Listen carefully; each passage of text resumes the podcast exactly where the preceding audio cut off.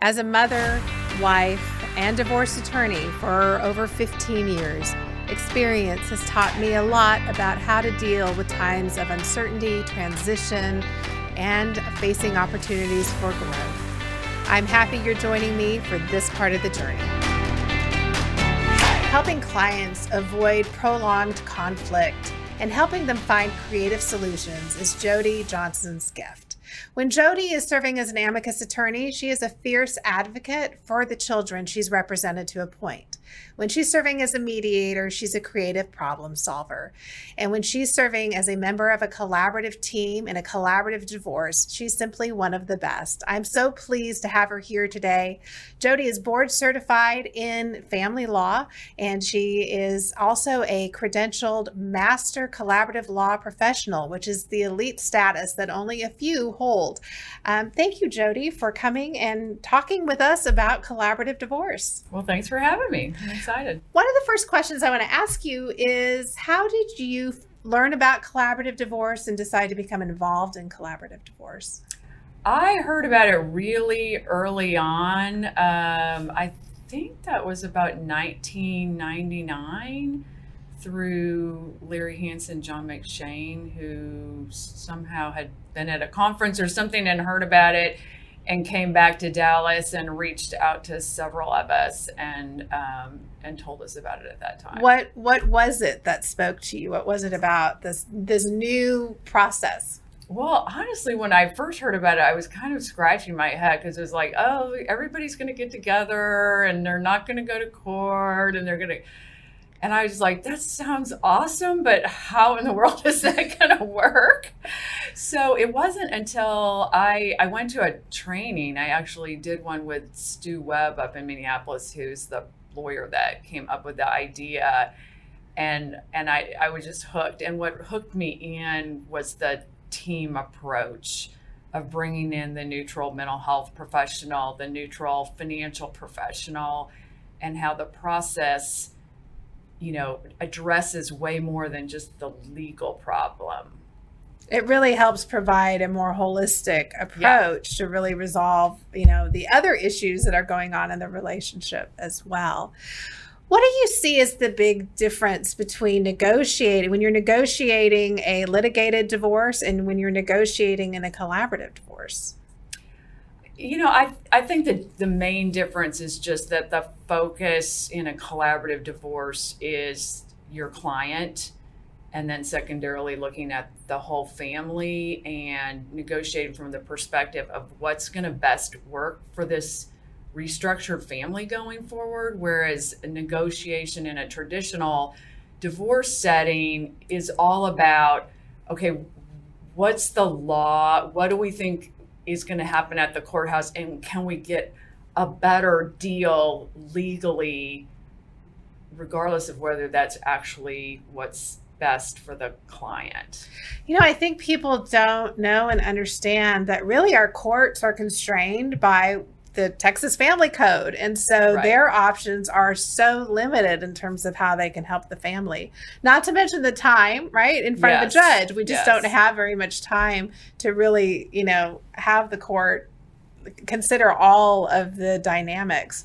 And right. in a collaborative divorce, that's really different. Oh, yeah. I mean, people, I love the fact that, you know, our meetings are spaced out people have time to process, prepare, think about what they want to do. Whereas court, I mean, it, as you know, um, even under the best circumstances, I mean, you can get notice for a hearing in three days, and you just like have to get prepared, and your client, you're, you're trying to make decisions very quickly. Um, it's just a very stressful situation to make decisions in. Yeah, I like that fact. I, I love that you're bringing that up because in in collaborative we're sitting around a table. Right. Or I mean these days we're on Zoom, but um, you know we're sitting around a table, which is a much more natural way to have a conversation about right. tough issues. As opposed to in the courtroom, you have these constrained time limits. You have constraints on what you can talk about, right? So in collaborative. Yes if somebody if something's important to somebody we're going to have space to talk about it. Right. In the courtroom it doesn't work that way. Just because you no. think it's important you know may not be relevant for the court to consider. So yeah. I mean uh, as you know there's some courts where they the, the time clock is actually projecting on the screen and it, it's just like in your face the whole time. And I think for a lot of clients, that's just kind of shocking. Like they just see the time ticking down and and then they start slowing down or stuttering or falling over themselves because it's stressful when you're on the stand and Right, it just makes right. everything go longer. And we can't we can't send signals to our clients to, you know, speed it up. right, right. um and, and, and in collaborative we don't have the same the same constraints we can take as much time as we need um yeah, within reason of course Right, to right. to address the issues i suppose the one constraint is the fact that um, you have everybody's on the clock so to speak so your team you are paying them uh, but you have a, a much more natural flow of information that happens Right, right. Let's talk about the negotiation process in collaborative divorce. Um, we rely on something called the roadmap to resolution. How does that how does that play itself out in collaborative? Well, you know, I think it's great. First of all, people can can see a structure to it, which is helpful to them. Um, but you know, ideally, what we do is is we figure out what information we need. Um, you know, if there's children, we want to know what are the what are the topics we need to address with regard to their kids, their estate, what are the topics? And then we start figuring out what's the information. We get that first. Um, and then we start looking at different ways to ad- address each of those issues as opposed to just one long bullet list of a here's a, here's the offer here's the counter offer i mean we're brainstorming different schedules for a child different ways to handle the house um, the retirement plan. So it's just a much more comprehensive um, tailored approach for the settlement Well, and in in more of a traditional setting, that uh, shuffling the offers back and forth. So I just want to know how does that usually work? If you and I are representing parties in a traditional divorce, and I send over our first offer, how well is that received usually? Yeah, usually not usually not well received. You know, the client is like, "That's it, we're going to trial. They don't want to settle." But you know, you got to spend all this time getting them calmed down. It's like that's a first offer. No one's expecting that you, you know, settle there. But there, it's just a lot of posturing and playing games.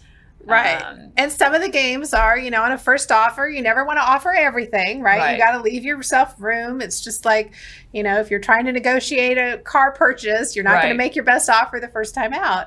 And so there's this back and forth. And in the meantime, the relationship is deteriorating. oh yeah, significantly. Whatever they, whatever relationship was there, Yeah. um, distrust gets built in people are insulted um, and it, it, it really doesn't matter what the offer is i find this Right, really right. interesting right because it can be as a lawyer you can look at it and go wow this is really actually a good offer but it still feels insulting to the person receiving it because you're starting to put dollar values on things or whatever it just is it's it- nature it- it's um, sending an offer. Uh, it just occurred to me. It, it's it's a very aggressive act.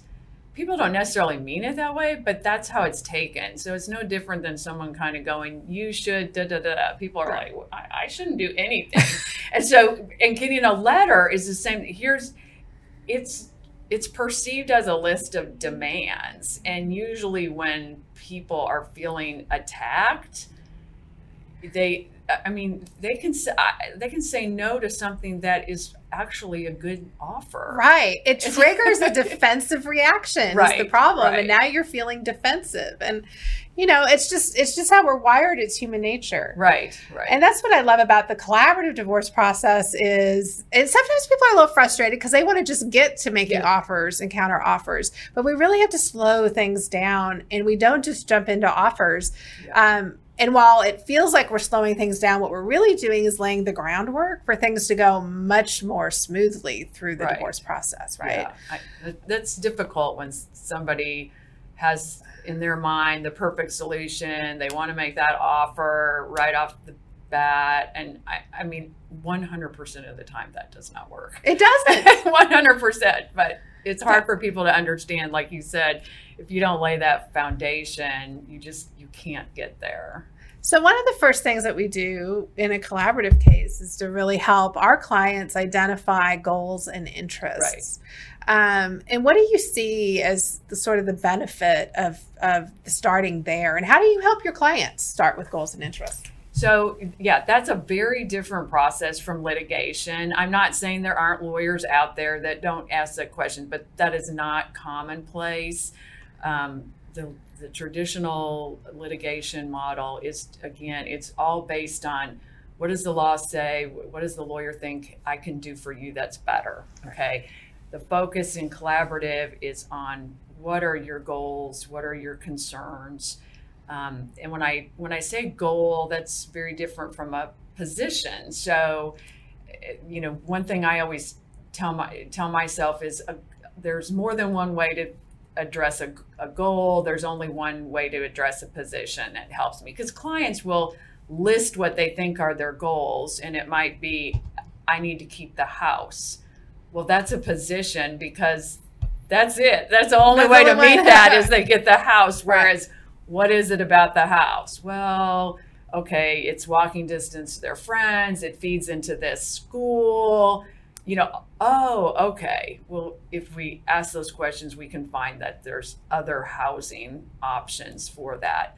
But so I, you know, I I first will just kind of ask a client and kind of have them start kind of basically spitballing out, you know, what's important to them, and then just start asking more questions. Because um, again, a lot of times they're they are positions. Um, but even if they come out with goals, I want to kind of understand it more because it's by getting that information that's how we can help find different solutions that are going to meet as many of the goals of um, each client as is possible. So it's really I, uh, the foundation. I love it. Um, you know, it's the part, I, and I, I find a lot of times when people come into the divorce process, and if I ask them, you know, where do you want to be at the end of this? For a lot of people, it's really hard. They, they can't see the end of it, right? right? And so sometimes we really need to kind of back up and um, and and and really begin asking those why questions, you know, exactly. and help them begin to formulate a new vision for their life. I I think it's so, you know, what you envision happening is you, you increase the odds of it happening if you actually have that vision for Good where you want to end up. And yeah. um, I think that that's a brilliant part of the process. Mm-hmm. So after we, I mean, in the first one of the first joint sessions, we'll we'll share goals and interests, right? Right, right? And that sort of helps us, the other team members, really understand what's important to the parties and um, gives them space to really, you know, share that. Um, and it's a vulnerable, it uh, uh, a vulnerable part of the meeting, um, which is very different. Obviously, in litigation, we're not going to invite our clients to sit down with opposing counsel. no, that doesn't usually happen. It doesn't usually go well, but you know, I find that uh, honestly, I think 100% of the time in my collaborative cases, my clients have said that the first meeting went better than they thought that it would. I mean, there's just a lot of stress hanging over that. You know, yeah. I don't know, like that big final you have, and you know, I, I just kind of get them prepared for it. And so then when they see that it happened the way they were told it would happen, that helps when they realize that the other lawyer, you know, isn't um, what they imagined from all the TV dramas that they've watched, they they calm down, um, and they see that they can um, talk in front of each other and maybe put up sometimes goals that are a little emotionally charged and mm-hmm. that nothing bad happened. but also, so often they share common goals too, which right. is something that's most really most of the time. There are yeah. a lot of goals that are, you know, that are shared between the parties. And that's a great place to start in negotiating a divorce yeah. is to understand there's really more that you you share with the other person. Um, all right. So after we do the goal, we share goals and interests. What's what's sort of the next stage? So that starts moving into the whole information gathering, you know, part of the process, which um, just depending on the issues can take um, some time to do. Um, you've got the kid piece, so there's a whole lot of education that goes on from the lawyers to their clients and the mental health professional who's meeting with them and uh, pulling all that together. And then you've got the financial professional who's um, figuring out with everybody what are the assets and the liabilities. They're pulling documents um, together. And one of the things I love is that w- when we're we don't have to be completely done, but we, we get to a point where there's a spreadsheet and we go line by line with everyone there. And it helps us make sure that we're not missing anything, which is lawyers love that part. um, and it's an opportunity for people to ask questions and get educated. There's almost always one spouse who um, is not as in the know on their financial picture and so it's it's really helpful to get that information. And it's such an efficient way of sharing information. So you know what what is happening like after that first meeting a lot of the work that's being done is being done what we say offline right, right so right. they'll go and meet with the financial professional. They don't have to pay for all the lawyers to sit there and and do all that and then go meet with the mental health professional. Um, but then when we all come together at the table and you have an opportunity to ask, well, what happened to that account? I remember, right. you know, I inherited this money. Where did what did we do with that? I mean, it just allows them to ask questions and get answers, right? And really build trust in a way with each other. Um, oh yeah, when they're able to just deal directly as opposed to litigation where yeah, which in- increases the level of you know mistrust. It really I mean, does no question that it yeah. it does. So if somebody accidentally forgets an account um, we usually attribute the you know the worst possible oh, yeah. intentionally uh, yeah. motive to that. So um, yeah. so it, it does create a lot more efficiency. The other thing i just want to throw in so i don't overlook it that um, happens in these meetings is that, that the clients aren't even aware of is, but by working through whatever we're working through each agenda you know they they are learning to problem solve. And that just sets them up to be in a better position once the divorce is over because of course these are not strangers who had a car accident who solved their case and go on, on their separate ways.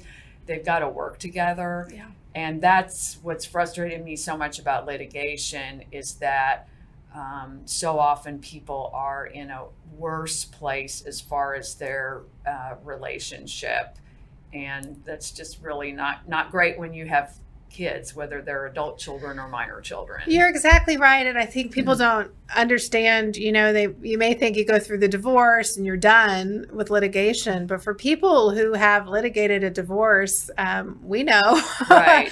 it, the divorce is usually round one, and unfortunately, there's going to be more modifications and more issues down the road. Some of which will need legal intervention, some of which are just create more heartache. Um, for and more conflict for everyone.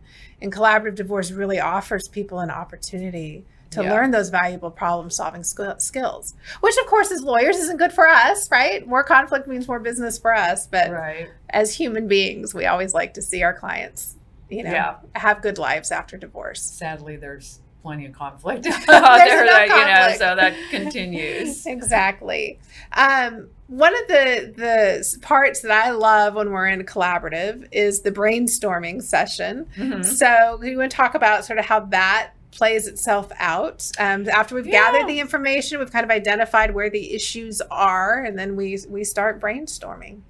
Yeah, I, and I think you know different people do it different ways, and I know certainly I do it different ways depending on the case, um, which is what's great about the process. It's not just okay; it has to be done the same way every time. But you know, different clients process information differently, um, problem solve differently. So you know, we do talk about that. Uh, so it's not uncommon for the team to even have a conversation about what are different ways we can do this. Um, oftentimes, we might even present that to the client. Sometimes, go here's some different ways we could do this because um, for instance we could the, the next meeting we could all show up and start diving into it or we could do some pre-work um, you know i might have a meeting with my client and the financial professional let's say we're talking about the you know division of the estate and just do some work as far as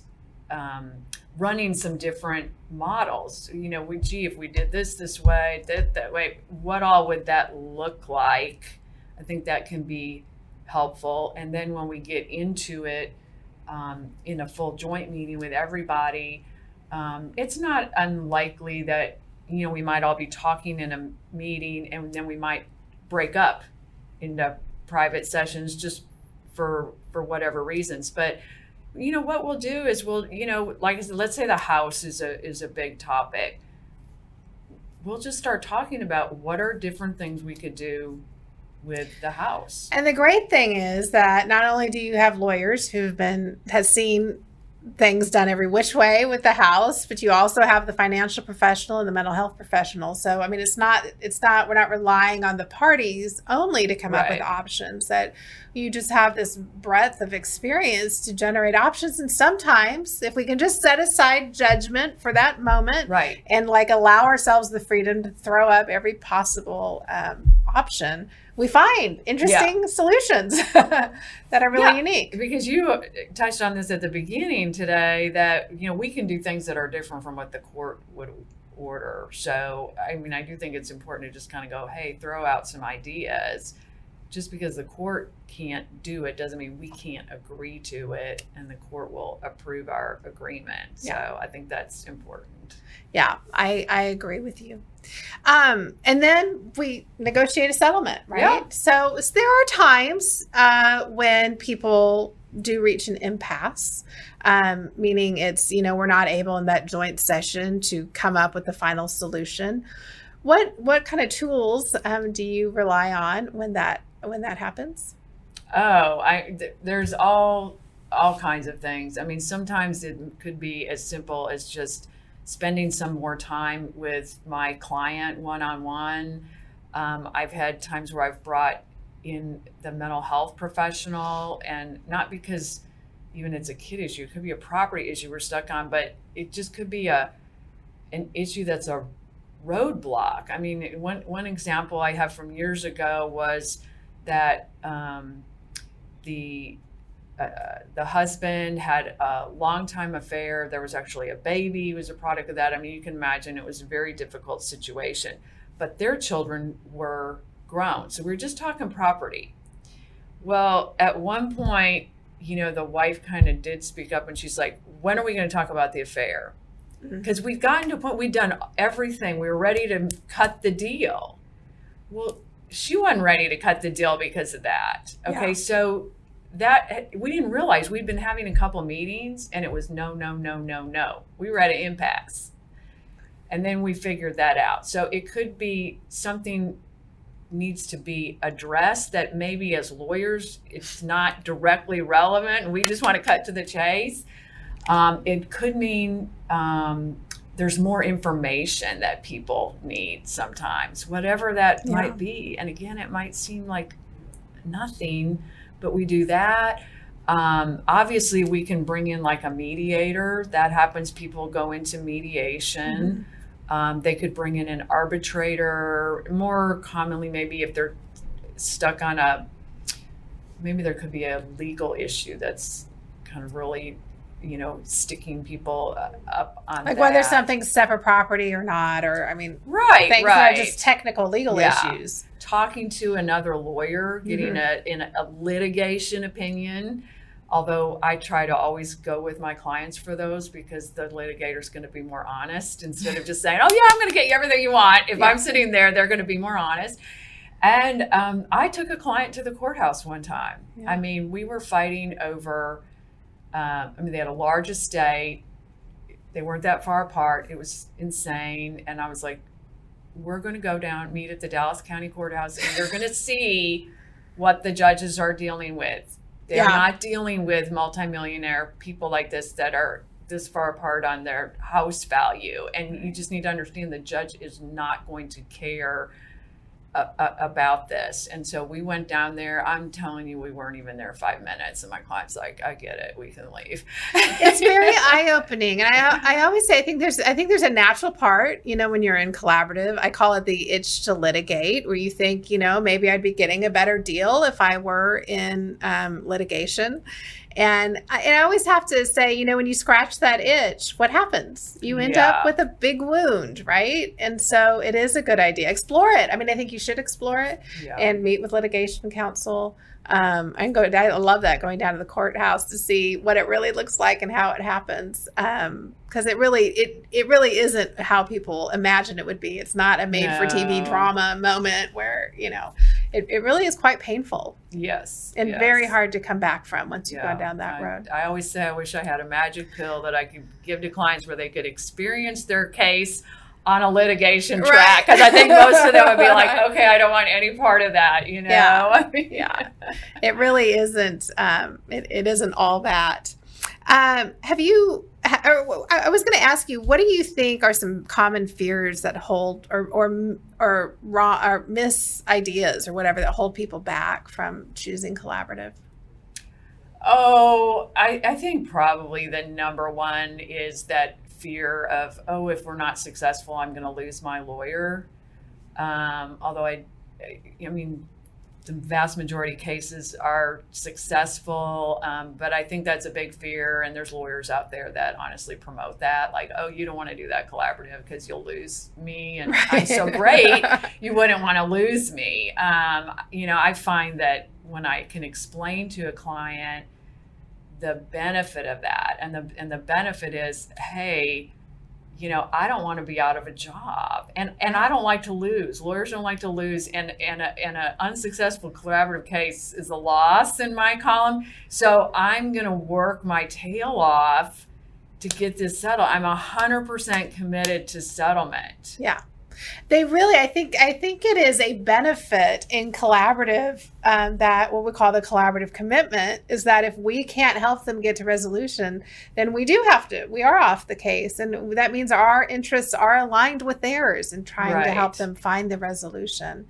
And in practice, I just haven't, in my experience, had many cases at all that I've ever opted no, out. So. I, you know, I was trying to think how many I have. I I can think of three. I Yeah. maybe maybe there's one more out there, but that's doing it since. I mean, I my first case was 2020 or 2021. So I mean, it's just not that many. And I tell every client, there's a solution to every problem, and you can either be a part of finding the solution. Or frankly, you can have it crammed down your throat by a judge, and that's how it often feels to clients. exactly. You're exactly you know, right. We've all had those cases where, from a legal perspective, we're like, man, that was a good outcome. Client's not happy. yeah. So, and of course i mean we just we we have the breadth of, of knowing what you know what other types of outcomes happen. And um, it usually isn't i think one that an outcome that you choose is usually a much better outcome. Um, and it shouldn't feel in collaborative it shouldn't feel like there are uh, solutions being rammed down your throat. I mean i think No. sometimes in mediation people feel like that like they didn't have an option. And i always tell people you always have an option. Yeah. it's just that yeah. that other option may not be desirable either so True. well, I want to thank you for taking time to come Sure. and share with me a little bit of your experience in collaborative. This has been Thank great. you. Enjoyed it. If you'd like to learn more about Jody Johnson and her practice that focuses um, a lot on collaborative divorce, we're going to include a link to her website below, and we hope you'll reach out. Thank you so much.